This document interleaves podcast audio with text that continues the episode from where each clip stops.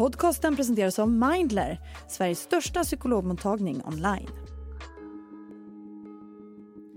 Sepsis, som också kallas för blodförgiftning, kan vara livshotande för de som drabbas. Och antalet fall orsakade av invasiva A-streptokocker har dubblerats sedan 2018. Det kan ju drabba precis vem som helst. Och vården kämpar nu i hela landet för att hinna upptäcka den i tid. Sepsis orsakas av en infektion som gör att immunförsvaret överreagerar och börjar attackera kroppen. Det kan börja med symptom som feber, illamående och värk och sen utvecklas till ett allvarligt tillstånd om det upptäcks för sent. Det finns fall där personer har vaknat upp ur koma med amputerade armar och ben. Men i värsta fall går det inte att rädda livet på de som har insjuknat. I Sverige är det omkring 50 000 som drabbas av sepsis varje år och enligt siffror från Folkhälsomyndigheten har det skett en ökning gällande andelen som fått det på grund av invasiva A-streptokocker. Så varför har just de fallen ökat?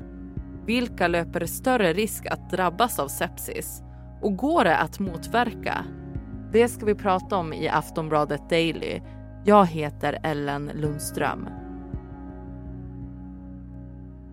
Och gäst idag är Adam Linder, infektionsläkare och sepsisforskare vid Skånes universitetssjukhus. Sepsis är ett begrepp som beskriver tillståndet som uppstår när en infektion blir livshotande. Det kan börja som en lokal infektion, oftast är det lunginflammation men till exempel även urinvägsinfektion eller sårinfektion. Och då normalt sett så tar immunförsvaret hand om in infektionen och vi blir friska. För vi får ju många infektioner men de kan vi eh, själva läka ut. Men när sepsis uppstår så reagerar immunförsvaret felaktigt och börjar skada den egna kroppen. Och hur kan händelseförloppet se ut från att en eh, människa blir sjuk till att den blir inlagd på sjukhus? Ja, det, det, det, där är ju lite olika från, eh, beroende på vilken patient det är, om man är frisk från början, hur gammal man, man är och även var infektionen börjar. Men normalt sett så är det så att man blir infekterad, man får en infektion till exempel i en lunginflammation. Och det börjar med feber och kanske hosta och sen så kan det gå oftast ett par dagar. Men sen när man tror att man håller på att tillfriskna så, så känner man sig plötsligt sämre istället och känner sig sjukare. Eh, och tiden till, till detta det kan vara allt från en dag till en vecka eller mer.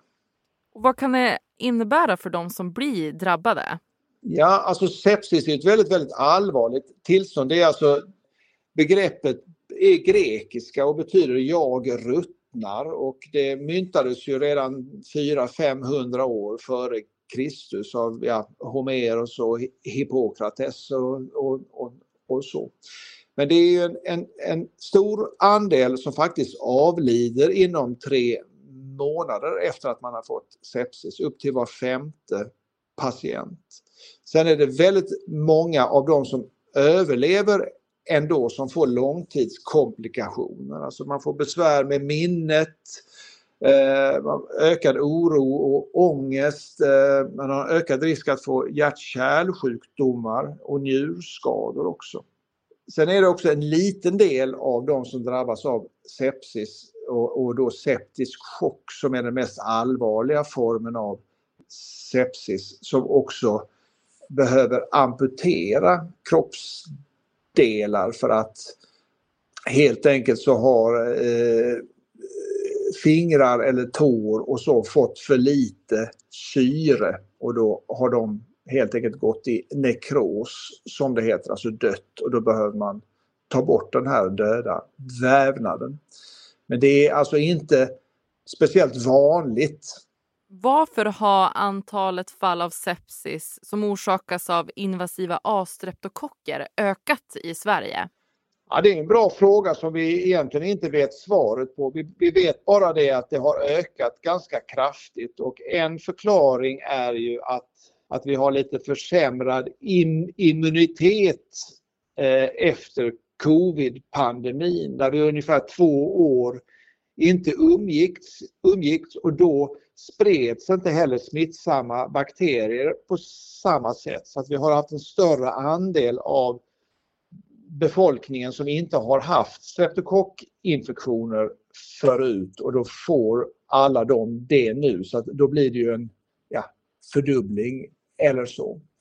Men sen är, beror det nog också på att vi har fått in stammar av grupp A-streptokocker som är extra aggressiva. Det finns alltså över hundra olika undergrupper till grupp A-streptokockerna och de har olika förmågor så de skadar eller ja, ger olika sjukdomssymptom. Vissa ger bara halsfluss, andra kan, kan ge en slags njurskada och vissa ger sårinfektioner och vissa blir mer då invasiva och, och ger då allvarlig sepsis och septisk chock och kanske då att man behöver då, eh, alltså eh, vad heter det, eh, nekrotiserande fascit, alltså att eh, köttätande bakter bakterieinfektioner.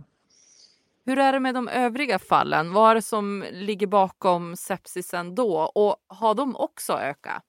Nej, jag tror inte att de andra, att, att sepsis generellt sett har ökat, inte enligt våra siffror. Eh, det, främst så är, är, det ju våra egna bakterier som tarmbakterier eh, som ger sepsis. Eh, och vad jag vet så har det antalet inte ökat. Sen kan man säga att sepsis är ju tätt eh, knutet till antibiotikaresistensproblematiken.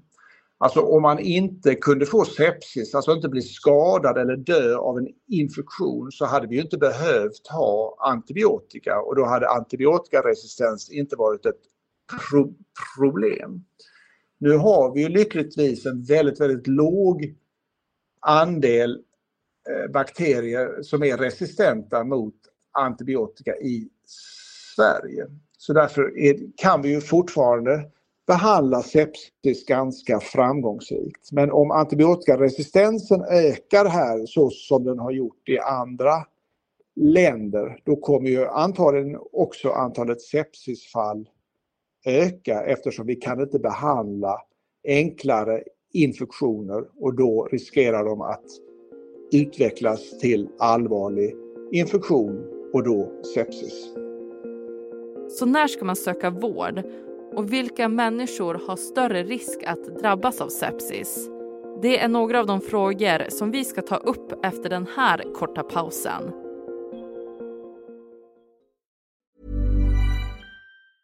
Normally being a little extra can be a bit much. But when it comes to healthcare, it pays to be extra. And United Healthcare makes it easy with Health Protector Guard fixed indemnity insurance plans. Underwritten by Golden Rule Insurance Company, they supplement your primary plan, helping you manage out of pocket costs without the usual requirements and restrictions like deductibles and enrollment periods. So when it comes to covering your medical bills, you can feel good about being a little extra. Visit uh1.com to find the Health Protector Guard plan for you.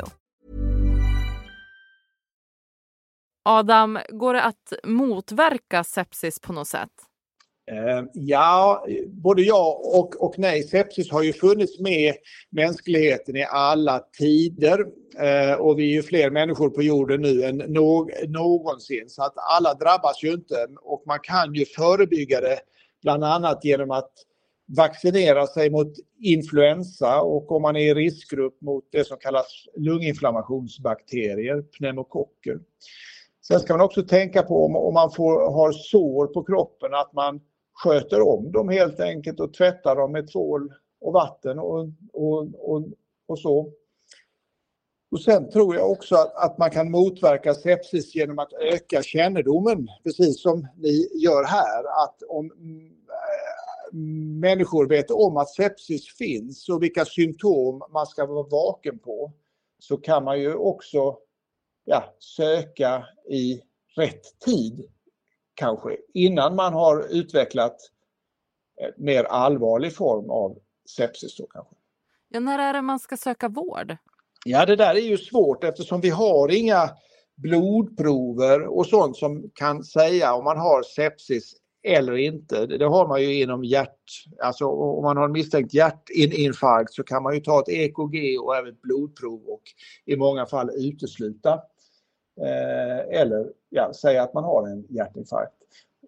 Den förmånen har vi inte än så länge i sepsis eftersom det här har varit så okänt så har man inte satsat några forskningsresurser på att utveckla blodprover och, och så eh, på samma sätt som man har gjort inom andra medicinska fält. Men kliniska symptom, alltså det är ju det mest slående är ju skakfrossa.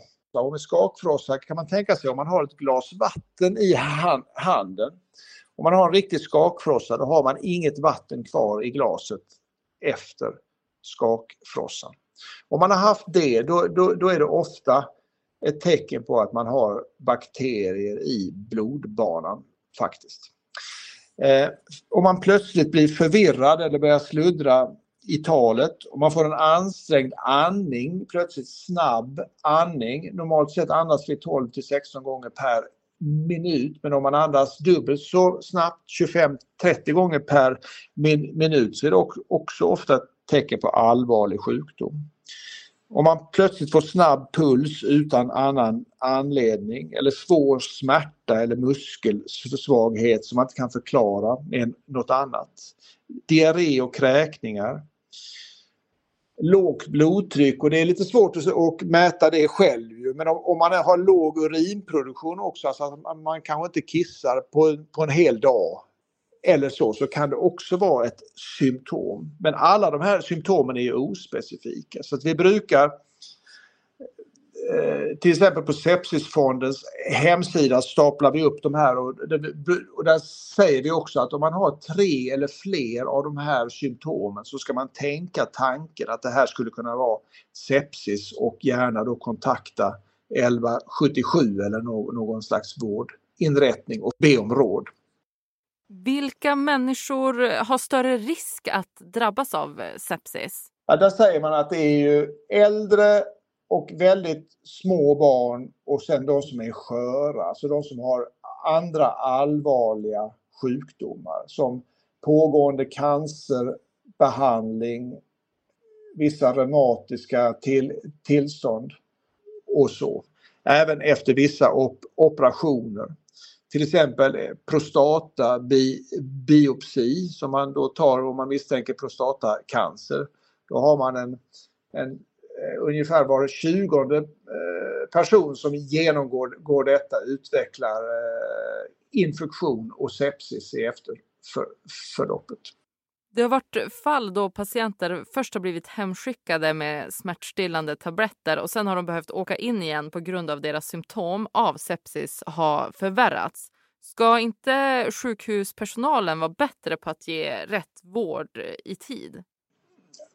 Ja, i, i, en ideal värld så hade det varit så, men själv sjuk, alltså söker man om, om man inte har eh, sviktande organ så, så märker ju vi inom sjukvården inte. Vi kan inte skilja en patient med en mildare infektion från en, från en patient med en svårare infektion tidigt i förloppet ofta. Utan det här utvecklar sig så att i många fall och med, med det vi har i verktygslådan idag eftersom vi saknar blodprover, då måste man skicka hem patienterna i vissa fall och då eh, förhoppningsvis ge dem rådet att söka igen om de inte blir bättre. Det är ju verkligheten idag. I en intervju med DN har du sagt att sepsis är lika vanligt som cancer och lika dödligt som hjärtinfarkt. Och med tanke på det, hur bra kännedom har svenskarna om tillståndet? Ja, det råkar jag ju veta då eftersom jag 2015 startade Sepsisfonden tillsammans med Ulrika Knutsson. Och vi har vartannat år gjort kännedomsundersökningar sedan 2015. Då. 2015 var det 21 procent av vuxna svenskar som hade hört talas om begreppet sepsis. Och nu i september 2023 så var det 58 procent som hade hört talas om begreppet sepsis. Så två av tre svenskar känner till begreppet sepsis idag eh, i Sverige. Så att det, är ju, det är ju fortfarande ganska lågt för ett tillstånd som är lika vanligt som cancer och lika dödligt som hjärtinfarkt. För de flesta, jag tror upp mot över 90 procent har ju hört talas om cancer och hjärtinfarkt. Eh, sen är det ju viktigt också för att i takt med att befolkningen känner till detta och man förstår att det saknas resurser för att forska fram nya blodprov, det saknas eh, Eh, alternativa behandlingar till antibiotika, det saknas eh, uppföljning av eh, sepsis drabbade för att motverka deras långtidskomplikationer. Då kommer det ju komma ett större medvetande även ja, ger ut forsknings, alltså fördelar forskningsresurser. Och att det kanske blir mer fokus på att försöka förbättra sepsis vården i Sverige och världen. Det säger Adam Linder, infektionsläkare och sepsisforskare vid Skånes universitetssjukhus. Du har lyssnat på Aftonbladet Daily med mig, Ellen Lundström. Och nya avsnitt kommer som vanligt varje vardag. Vi hörs snart igen.